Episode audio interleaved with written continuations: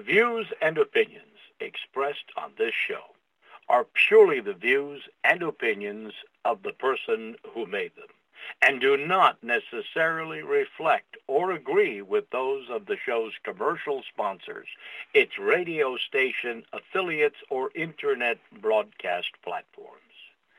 As the restriction on our God-given right to free speech manifests itself throughout the world, we are inspired by Jesus Christ's immortal words, and ye shall know the truth, and the truth shall make you free.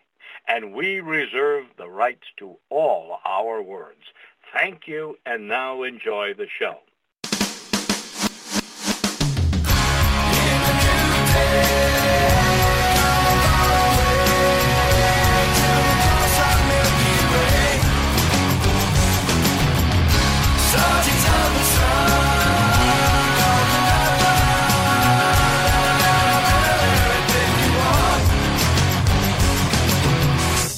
Learn who rules over you, simply find out who you are not allowed to criticise. You are listening to ACH, I'm Andy, your host, and today I'm delighted to welcome back one of my closest friends and someone I'm sure you appreciate too, and who you've missed and I've missed very much, and that is Dr. Peter Hammond. Let's bring him up right now. Peter, are you with us? I am. Thank you, Andrew. Thank you so much, Peter. And today, Peter has a presentation for you entitled The Real Story of Agricultural Suicide Leading to National Suicide. So, Peter, where would you like to start us off today with this? Andrew, I'm sure we are all quite uh, amazed and impressed by the resistance going on in the Netherlands right now.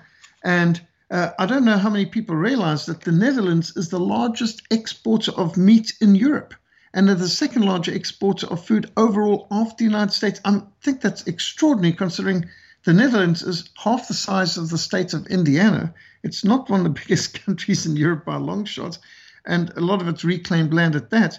But food exports from the Netherlands generated over 94 billion euros or over 100 billion dollars just in one year. So uh, extraordinary. They've got 54,000 agricultural businesses in the Netherlands, and they right now are protesting. They're blocking roads. They are protesting at Parliament. Uh, tractors are moving out. They've been spraying manure on the Parliament. Uh, all sorts of things. And what got them so angry? Well, a World Economic Forum young global leader prime minister who is championed by none other than Klaus Schwab himself of the World Economic Forum. Um, uh, the Prime Minister of Netherlands, Rutte, is demanding that half the farms in Netherlands close down, half, and that they uh, wipe out more than 40% of all their cattle, uh, kill them. Some farmers are expected to kill 95% of the cattle or more, and and give up farms that have been in the family for centuries and generations. And why? They're told, well, their cattle produce emissions and they've got too much nitrogen in the soil. Well, as it so happens, the Netherlands has reduced nitrogen in the soil faster and more than any other farming sector in the world. And they're being unfairly targeted as polluters when other industries like aviation, construction, transport are contributing to emissions and facing far less far reaching rules. In fact, in many cases, being ignored. And the Dutch farmers are very ecology concerned, very advanced in technological advances. But the Netherlands being the second largest food exporter in the world, which is remarkable. I never knew that until this whole crisis came out. Uh, but they expected to curtail half of all the farming in, in the Netherlands and to kill more than 40% of all their cattle. And you can imagine many of the farmers, they would be put out of business, they'd be destroyed. And the Prime Minister of the Netherlands has said, when asked, what are you going to do with all that farmland, said, well, we need the territory to build more low cost housing for immigrants. really, for Muslim migrants coming into the Netherlands, we're going to destroy the agriculture of the Netherlands and destroy a major food producer. Now, this is just part of a big picture. And so, Andrew, as I've looked at this, I've understood there's a massive attack, a war on farmers. What we're seeing right now is, without a doubt, a, a move towards national suicide through killing farmers and killing cattle and and chickens and turkeys. I mean, all over the world, you're seeing World Economic Forum guidelines going to try and reduce farming, which of course will lead to famine. And uh, this leads me to want to give a very interesting historical insight as to what happens when that. Uh, but um, before I, I, race on to that, just uh, to mention a few interesting things, like I'm sure everyone has heard about the Georgia Guidestones by now. And the Georgia Guidestones, well, um, uh, they've actually got on their whole uh, Georgia Guidestones the goal of population reduction. And uh, it's, it's quite interesting uh, on the Georgia Guidestones, which are a sort of, you could say, Stonehenge for America, and they're guidestones for the future. And on them, they've got a whole lot of guidestones, including number one, it's like 10 commands for the Antichrist maintain humanity under 500 million in perpetual balance with nature. Now, that means we've got about 8 billion surplus people in the world who need to be eradicated. So, bringing the world to under half a billion when we've got well over 8 billion people in the world, it suggests a massive population reduction. How are you going to reduce the world's population so greatly? They're speaking about guiding reproduction wisely, uh, which means basically abortion, infanticide, euthanasia, bringing um, uh, it way down that very few people will be allowed to reproduce and so on. Um, having uniting humanity with a living language, which is like Newspeak, uh, uh the uh, thought control, thought police of, of Newspeak of George Orwell's 1984, to rule passion, faith, and tradition, all things with tempered reason. Well, who decides what's reasonable? They do.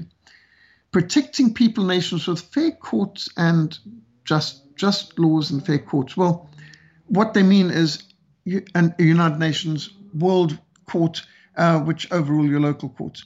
And also, their sixth command is to get a world court where everything local gets gets overruled. Number seven, they want to get rid of decentralization and local uh, officials and basically of everything uh, global. And uh, it's a globalist agenda. One world government, one world economic system, one world interfaith religion, because it's speaking about everything, including a faith, being being uh, controlled by the world. And uh, what they are te- speaking about here is basically population reduction, uh, transforming language weaponizing language, uh, globalizing things, getting rid of checks and balances and uh, internal uh, controls, and replacing it all with a globalist one world government, one world economic system, and one world interfaith religion, which all seems awfully reminiscent of Revelation 13. So interesting that on the 6th of July, the Georgia Guidestones suddenly uh, were damaged in what seemed to be an explosion and uh, I've seen a video of it, and it's quite intriguing because you can see uh, from the closed circuit TV cameras uh, covering the area on the morning of the 6th of July, uh, 2022, uh, it was uh, in the dark. suddenly, there was this massive light flaring, and you could see even the street lights in the area that suddenly flared as though it was a lightning strike. Because while I said that it was a bombing, if it was a bombing, why would the officials have been demolishing the evidence of what was the scene of a crime of domestic terrorism? If there's a bombing, why did they bulldoze everything down and remove all the evidence before any forensics could be done? Shades of the Oklahoma bombing uh, uh when in 1995 suddenly the evidence was being destroyed before forensics could be done, which is awfully suspicious. So one doesn't know if this was an act of God uh, with a lightning strike. It seems possible to me, but we do know that uh, evidence of whatever happened was quickly cleared up and removed, which indicates that the people responsible for the monument wanted it removed because maybe it's getting a bit embarrassing, or maybe just the attention drawn by the lightning strike or bombing, if it was that. But I don't believe it could have been a bombing uh, because if it was a bombing by an outside influence, they would have wanted to go after the perpetrators instead of destroying the evidence. So it looks like there's a cover up going on there. But the Georgia Guidestones clearly said they want to have massive population reduction. Now, what we've got now is all over the world massive amounts of government legislation, which is basically an orchestrated attack on the global food supply chain. And uh, there's there's this ridiculous story that we suddenly heard from southwest Kansas that 3,000 cattle just killed over and died simultaneously and the local farmer said, I doubt it very seriously that so many could drop dead all at the same time. In any heat related incident, they wouldn't all drop dead, not at the same time. You might see a few dead at a time scattered across the herd, but not so many deaths all at once. That's just not possible. And uh, yet there's pictures of over 3,000 cattle just keeled over, literally, um, stiff, uh, lying there with their feet up, um, all died simultaneously. Now, why is there so much cattle killing? But it's more than that. There are governments ordering that all the chickens, millions of chickens, millions of turkeys, be killed, uh. And they've got a bizarre way of determining uh, if you have bird flu. For example, suddenly uh, the US uh, Drug Administration demanded chicken farmers to kill off millions of chickens in 27 states, allegedly for signs of bird infection. But the H5N1 bird flu virus was exposed in 2015 as a complete hoax. And they are using, the US government inspectors are using the same kind of unreliable PCR test that they used for COVID in humans. They've got a worthless test for if some chickens have got uh, bird flu. And so just in February, 25, 23 million chickens and turkeys were culled by order of the US government to contain the spread of a disease whose cause could be just the unsanitary cage confinement of mass industrial chickens. And the result was the price of eggs rose 300% since November, severe loss of chicken protein source for American consumers at a time when overall cost of living inflation is at an all time 40 year high. Uh, make matters worse, you've got California and Oregon declaring water emergencies amidst a multi year drought, severely, sharply reducing irrigation water to farmers in California who produced most of the US fresh vegetables and fruits.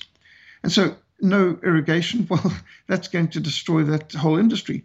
The drought has since spread to cover most agricultural land west of the Mississippi River. Most of the US farmland, in other words, is affected by what they're claiming to be a water crisis, where they are severely hampering irrigation for farms. Now, the US food security is under threat as never before, not since the 1930s Dust Bowl, Great Depression. Um, Biden's so called green agenda is doing everything to make the impact worse for citizens. It's like a war on US food production. And he, Biden's even said uh, that uh, the US food shortages are going to be real.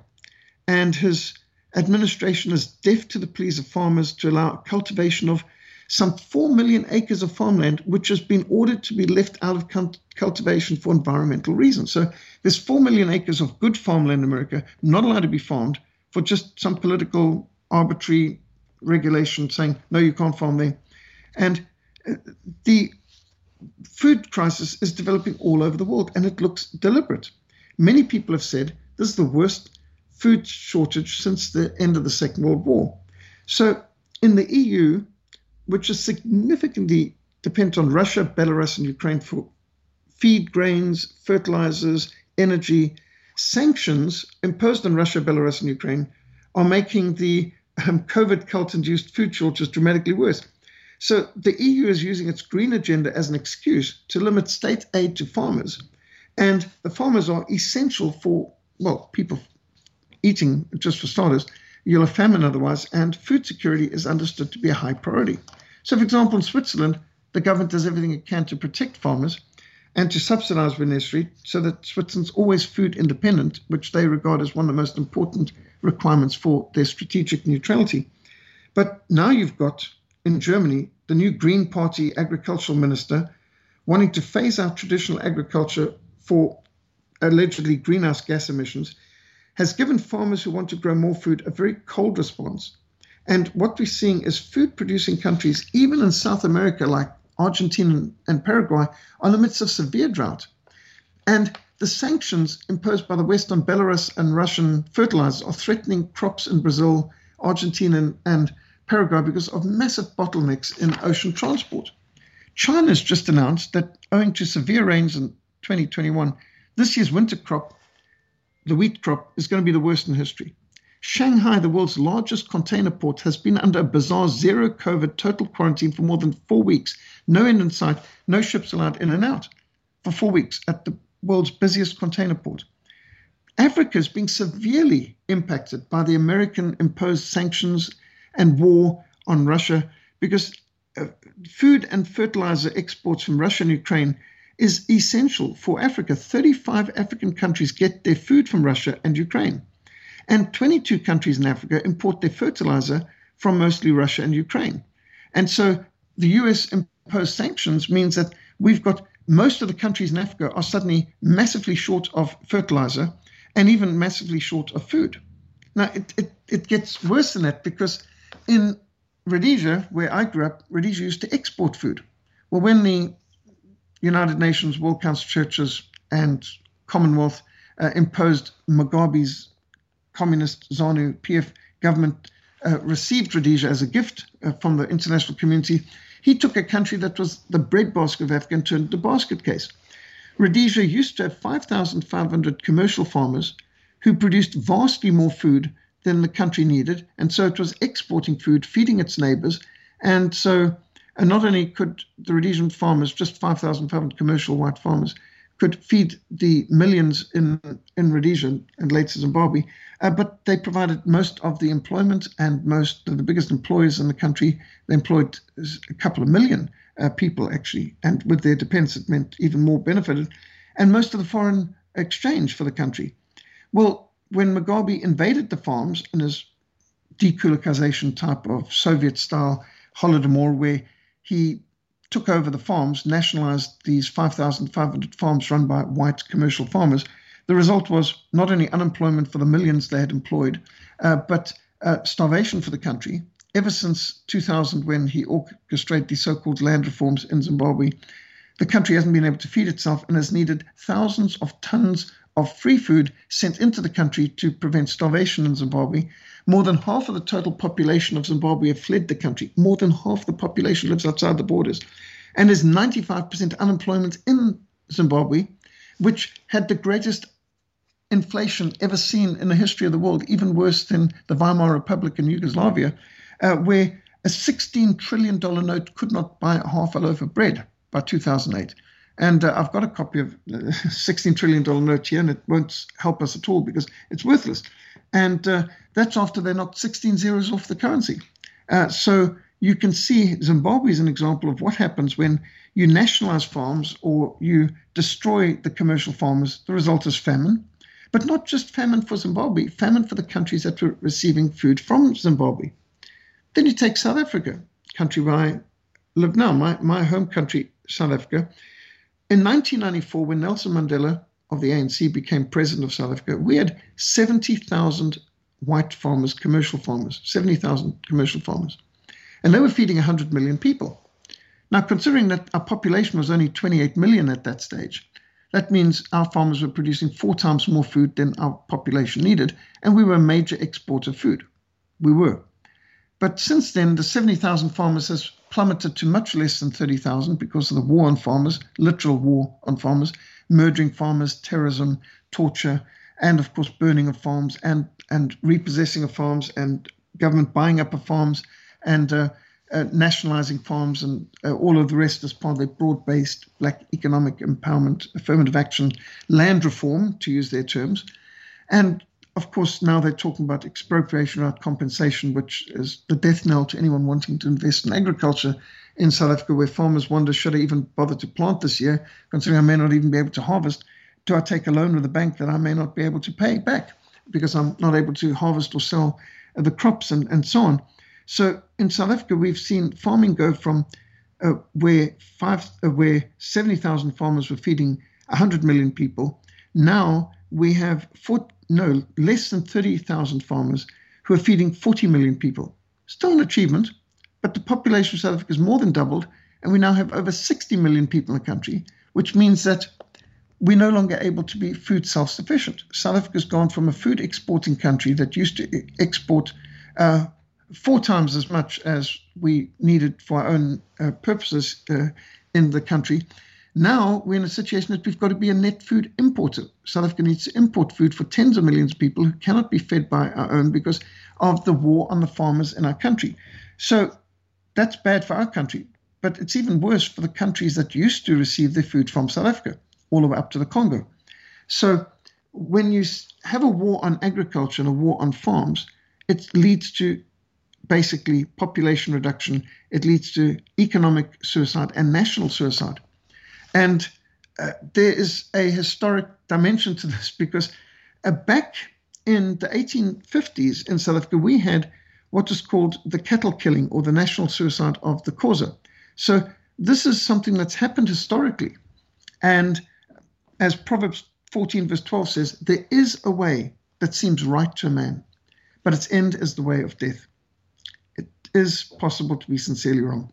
Well, the cattle killing national suicide of the Xhosa in 1856 in Transkei, which is now called the Eastern Cape of South Africa, was one of history's strangest socioeconomic disasters. And it's bizarrely reminiscent of what's going on right now in America, in Europe, all over the world, uh, even in, in places like uh, Zimbabwe. So, this bizarre episode was initiated by the niece of a witch doctor. And within 12 months, the population of what we now call Transkei, plummeted by 80%.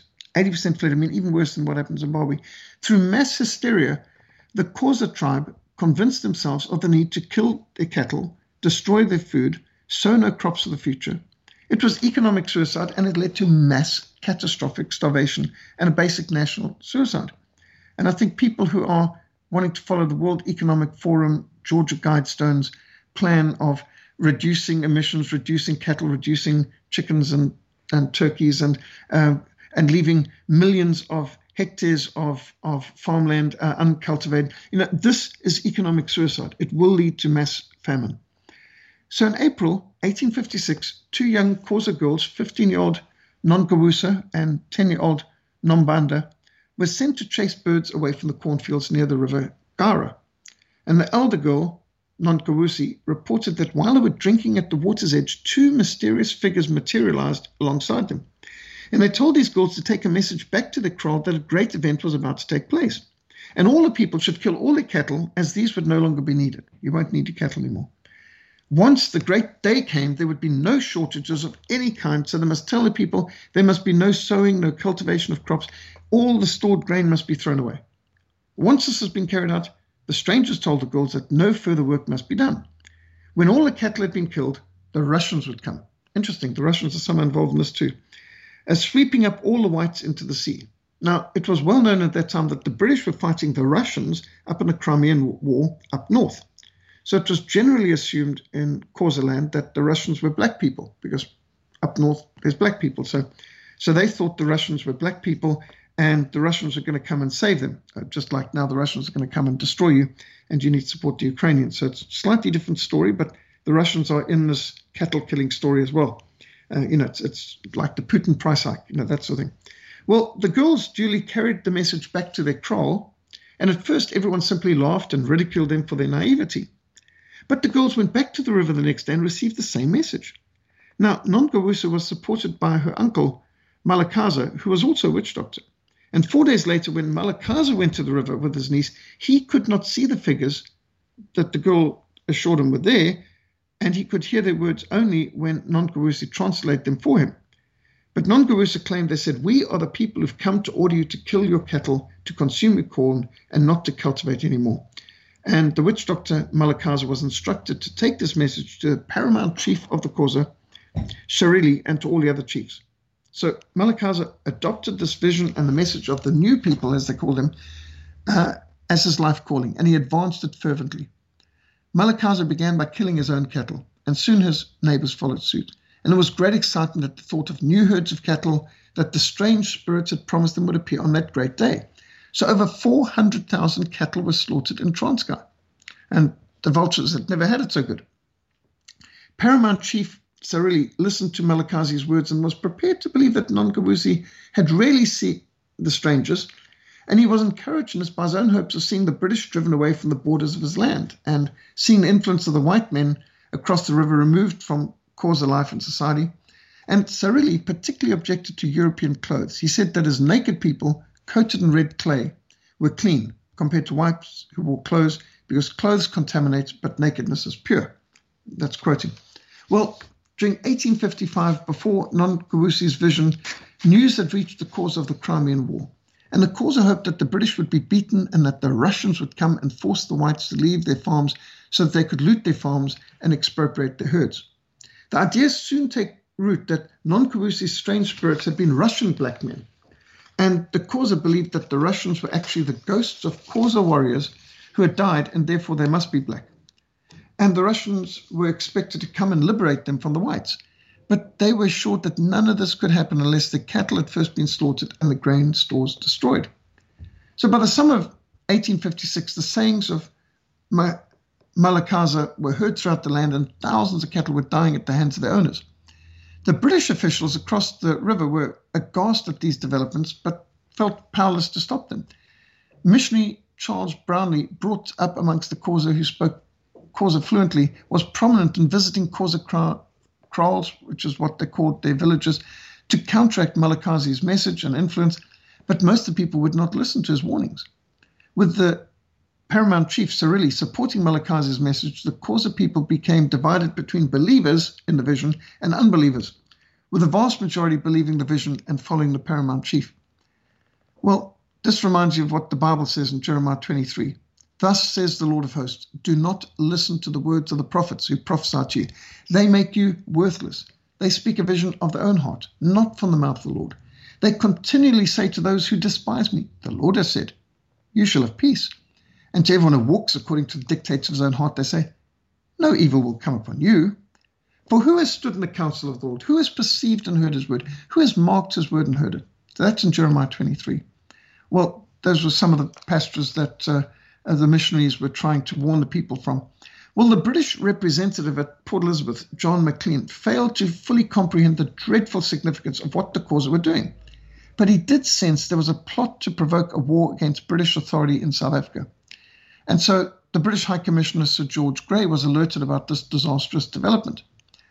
And to prove to the unbelievers that Mhlakaza was telling the truth, Sarhili now went with the prophet to the Gxarha riverbank, where the strangers had first appeared to Nongqawuse.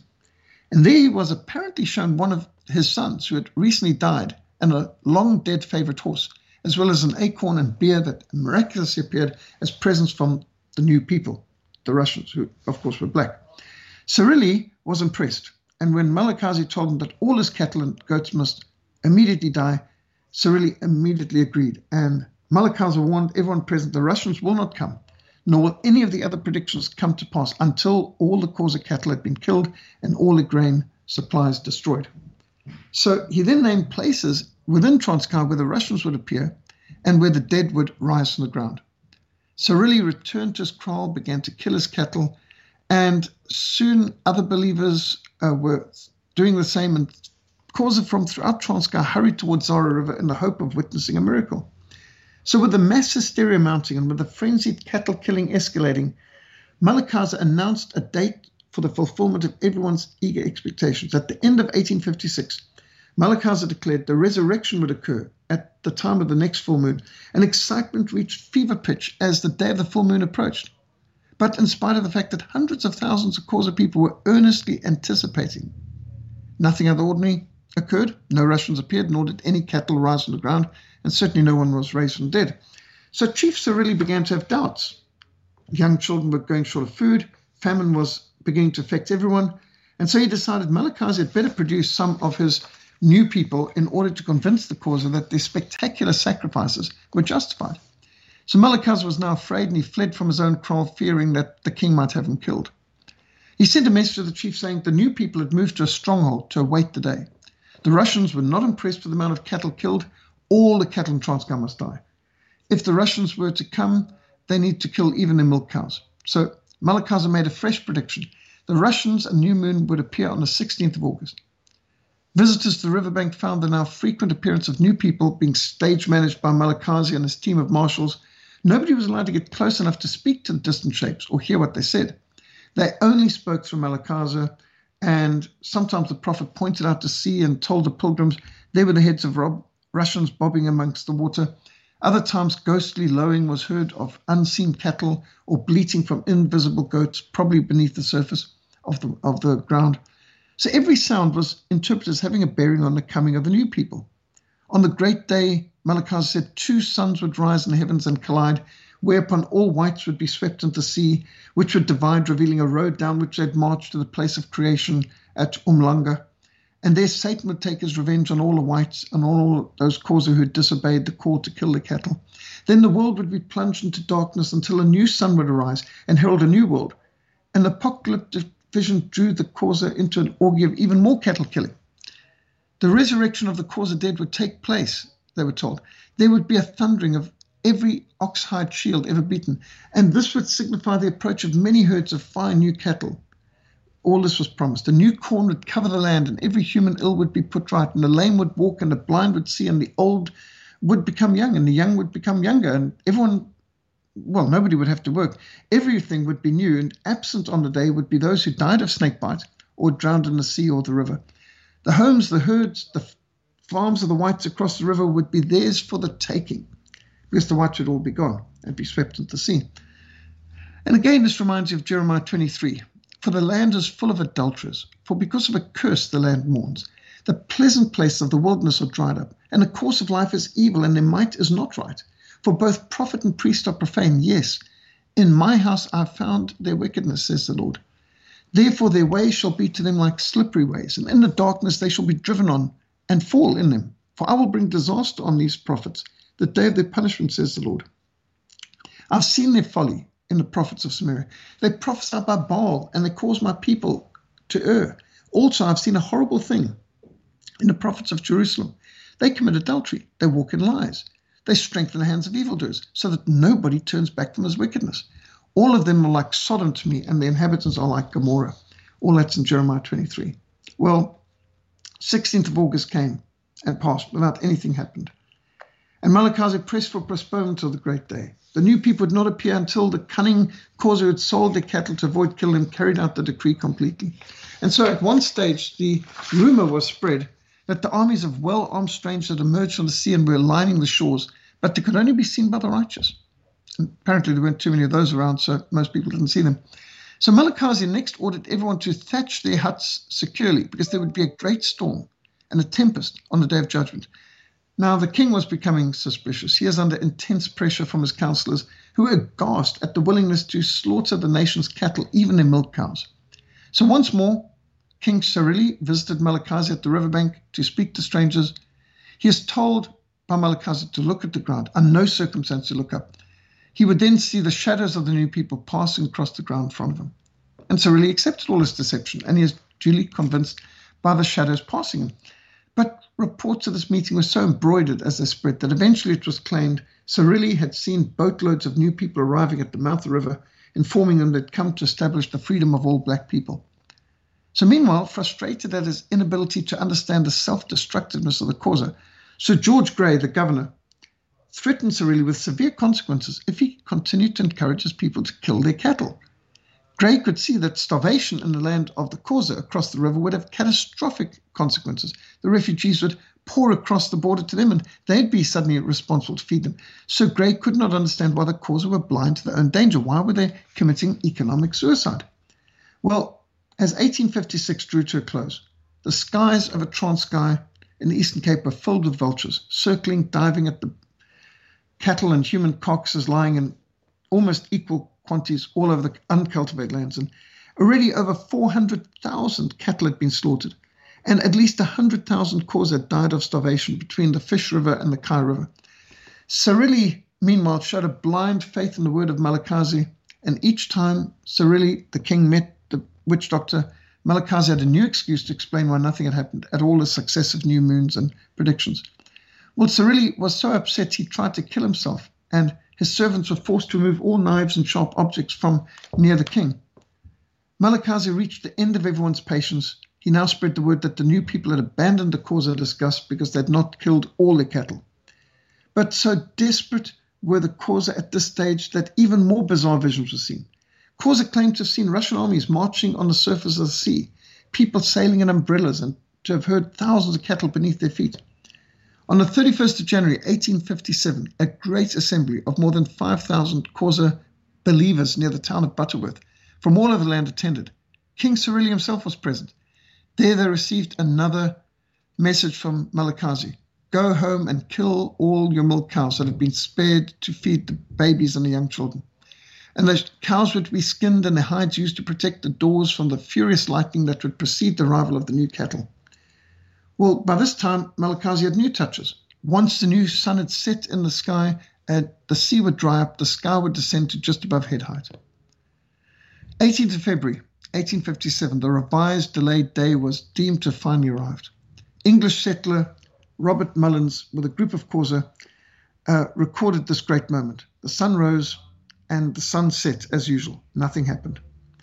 And Mullins recorded the day's events in his diary. Nothing much happened except a lot of waiting and desperate hoping on the part of the Xhosa.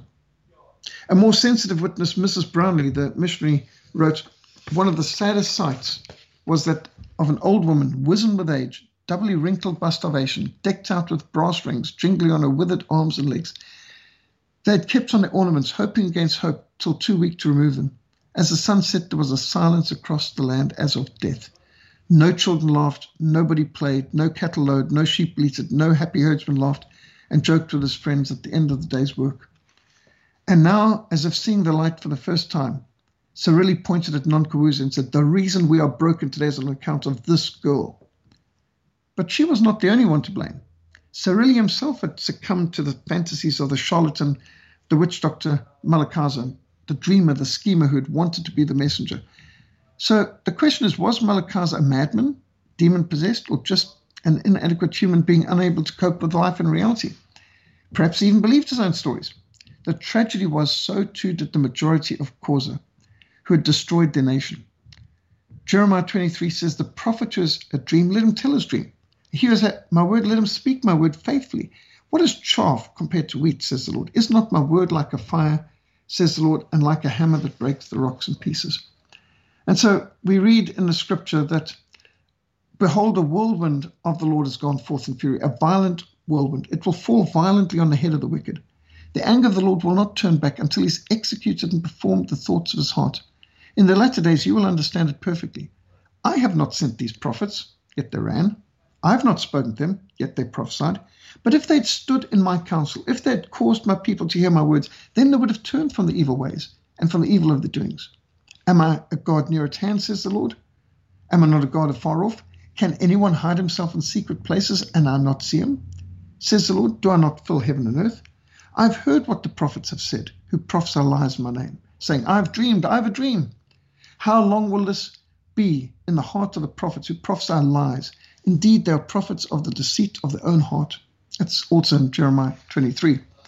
So the British officials who toured Transkei trying to distribute food found heartbreaking sights.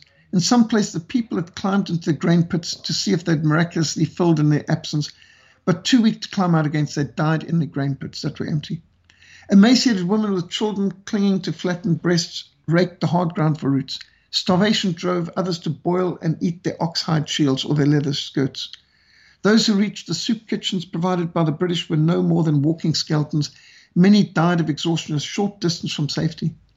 A missionary wrote, Famine has effaced all human likeness. Young men of twenty lost their voices and chirped like birds. Children were wrinkled and withered and grey. Men and women presented the appearance of baboons, and like baboons, scratched under stones for insects to devour. The vultures and the wild dogs devoured the dead and the half dead Xhosa. The survivors turned to cannibalism in their last desperate urge to live, killing and eating their own children. Mhlakaza died of starvation along with his niece, Nongqawuse, who had had the first vision. And this reminds one of Proverbs 28:19. He who tills his land will have plenty of bread, but he who follows frivolity will have poverty enough. And when you consider this in the light of the present cattle killing being ordered by World Economic Forum young global leaders like Rutte in Netherlands, we need to remember the war on farmers in South Africa and Zimbabwe and the catastrophic consequences, and the war on the farms under Lenin and Stalin, which led to the Holodomor, under which 11 million died in 1920s and 30s in Ukraine. And the human sacrifice where the Mayans literally ripped out beating hearts to make the sunrise the next day. And the slavery of the past and the slavery of debt slavery today of the banks and the China prison system, where a lot of our products are produced, and the infanticide of Romans throwing their babies to the wolves legally, and and the cattle killing in Transkei in um, 1850s. This should warn us that what the World Economic Forum is is advising and what the Georgia Guidestones are advocating is nothing less than agricultural suicide, which will lead to national suicide and famine. Back to you, Andrew. Thank you, Peter. Um, I'm so pleased that you chose this topic today because we talk uh, a lot, not enough, about prepping. And certainly where I am in the UK, there are shortages but you can generally get what you want. You might have to get an alternative to what you your chosen brand or what have you, but you can still pretty much get what you want. But most of us are going to be aware of some of the uh, topics that Peter covered. I'm a great deal of which I wasn't aware of, as so many of that's why so many of Peter's presentations are so good because you get some things you're aware of and a lot that you're not. But certainly the attacks on the food supply um, people listen to Peter around the world, so they will have their own stories locally.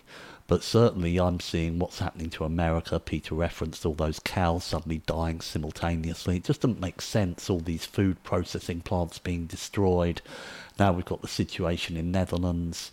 There clearly appears to be a very harsh fall, winter, whatever you want to call it, lined up for us this year and this is why they're destroying all the things now. We've also got the energy uh, supply shortages, etc., etc. They want us cold and they want us hungry, and they want to roll it out this winter. So while you can still get the food, get the food, and also bear in mind that you may run low on energy. So, for example, I've got tins of corned beef. They're not the greatest thing in the world, but you don't need to heat them up. You don't need to cook them. Uh, you open them with the little key on the can, and so essentially you can have that without any power whatsoever.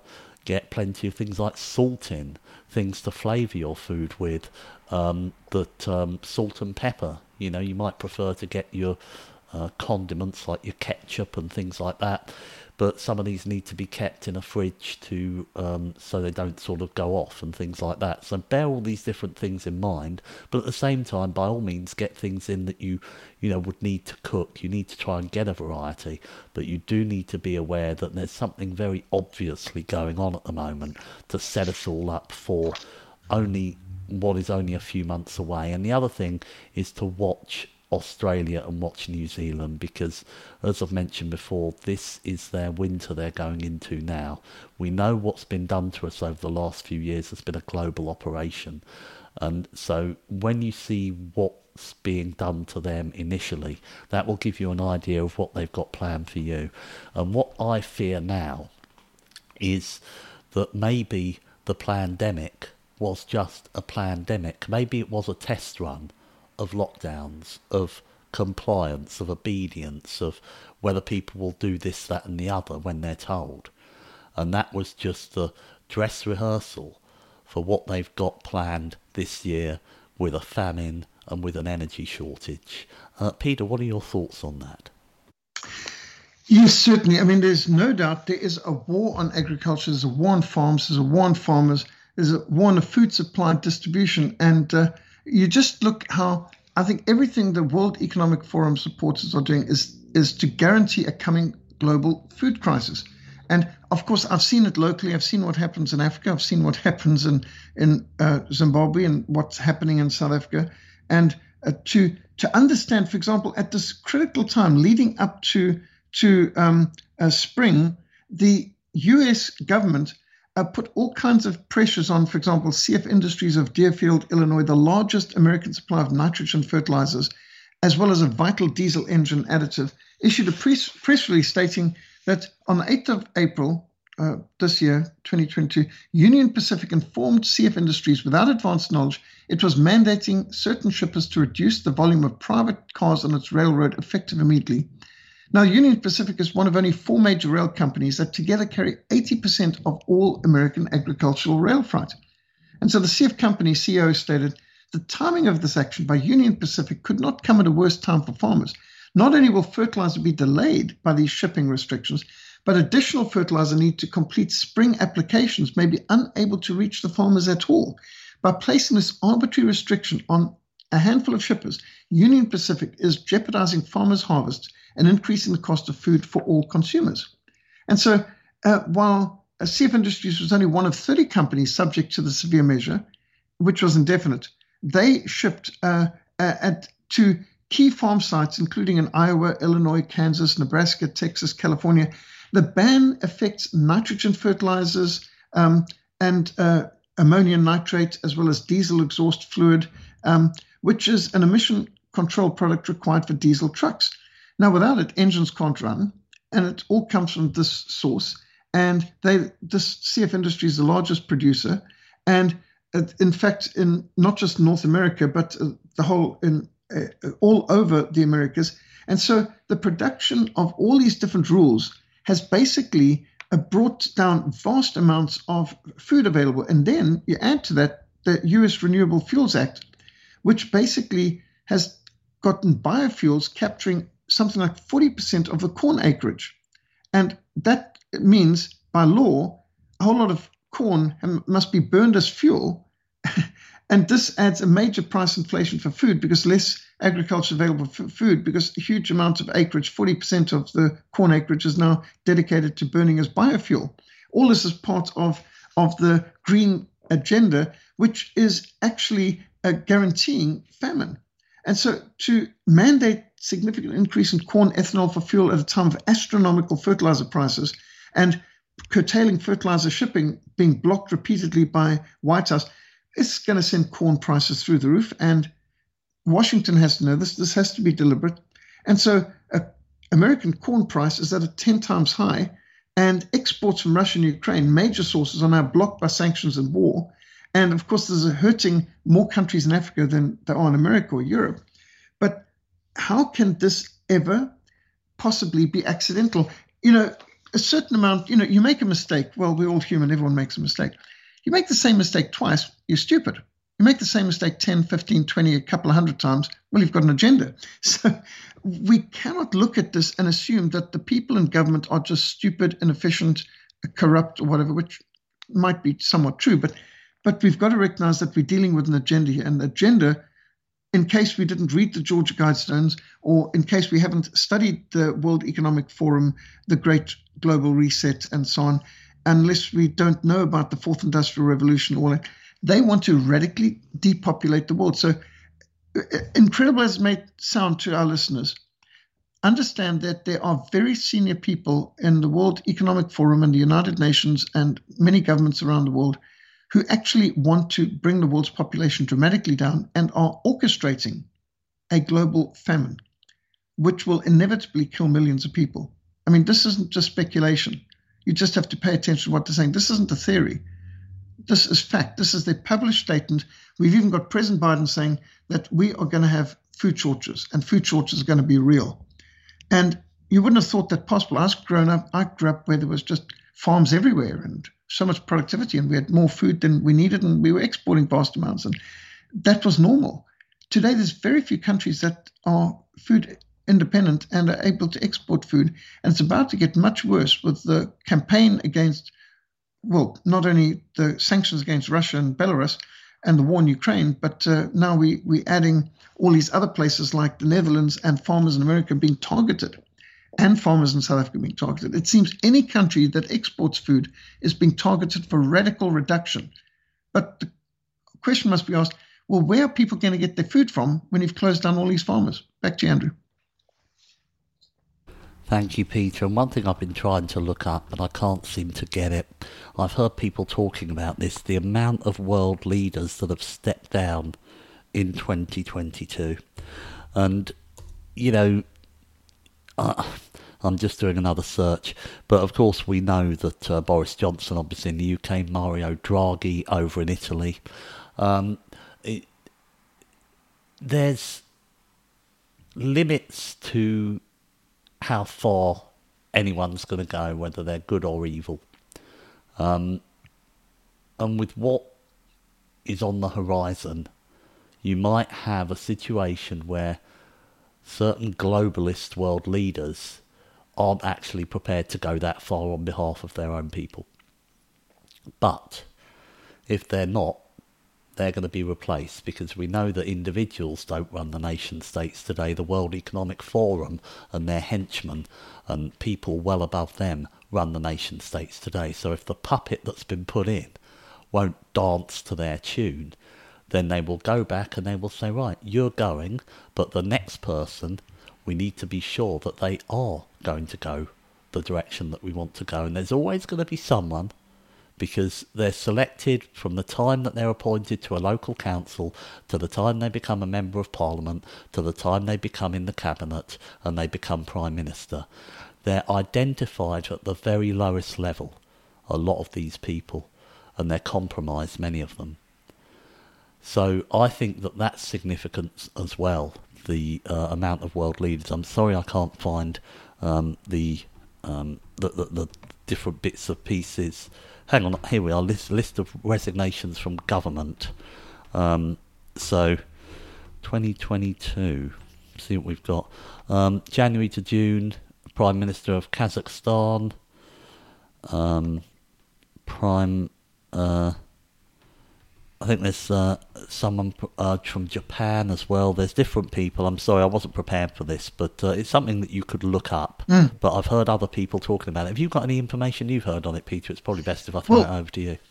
I haven't seen a comprehensive report, but we can't help but notice the trend. There's been an enormous amount of leaders either removed, who've died suspiciously, or even been assassinated, and uh, uh, and you can just see there's a toppling of people. Perhaps more was being demanded of them than they were willing to give because this is such a shocking thing. Even people who might have compromised with the World Economic Forum Great Reset up till now. Uh, you know, when you're talking about deliberately starving your own people, that might be a, a bridge too far for quite a few characters. And next thing, they are being shown the door. So, or being replaced in more dramatic ways. So we can't help but notice this. I mean, it is a trend. And but plainly, what's going on is a desperate attempt by the globalists to initiate a great reset. And that's why we're seeing so much resistance on the ground. And there is a lot of resistance on the ground. Um, you know, Polish uh, farmers are taking to the streets of Warsaw shouting, Enough is enough. We won't let ourselves be robbed. We workers cannot pay for the crisis created by politicians. And um, we read of fishermen blocking ports in Europe and uh, honking their horns uh, to express discontent over these attempts to destroy uh, their agriculture. German farmers are blockading roads on the borders of the Netherlands and gathering in great numbers to in solidarity with the Dutch farmers. Uh, the uh, huge amounts of protest. There's there's no doubt that worldwide, from New Zealand to Canada, you can see the people rising up in countries where you didn't used to see any protest, where the people generally were, you know, very quiet. And it must take a lot to get a New Zealander or Canadian to protest, and yet even they've had enough. Back to you, Andrew. You just gave me the thought, Peter, what you just said there. Why resistance is not futile. Um, and mm. that's great examples that you've given there. So, uh, your closing comments, and please let the audience know where they can find your work and how they can contact you. Yes, I, I did a study some years ago on the national suicide of the Xhosa, and you can actually find it on the Frontline Mission SA.org website. If you find it just bizarre, it's sort of like a Ripley's Believe It or Not type of story, isn't it? But um, on the Frontline Mission SA.org website, you'll see a lot of audios and videos and articles, including if you search on there for the national suicide of the Xhosa. I'll try and uh, put some of these things together also to to tie in what's going on now in the next uh, uh, days if, if I get the opportunity to do that. And um, I think it's so important for us to know our history. If we know our history, we can immediately see that Satan's got the same game plan. He's used the same tactics before. So you can contact me, peter at frontline.org.za, peter at frontline.org.za, as Americans would pronounce it, or visit our website, frontlinemissionsa.org. And uh, uh, that includes, of course, my book out on Behind Enemy Lines for Christ, also available, and uh, even as ebook and print on demand. So uh, do get in touch with us. Thank you so much for your prayers and your encouragement, Andrew. Always great to be on your show. Wonderful to have you back, Peter, and um, thank you so much for joining us today with your excellent knowledge of what is going on in the world. So, folks, you have been listening to a presentation entitled The Real Story of Agricultural Suicide Leading to National Suicide. Peter and I'll be back with you next week. I'll be back with you all tomorrow. And until then folks, thank you for listening and bye for now.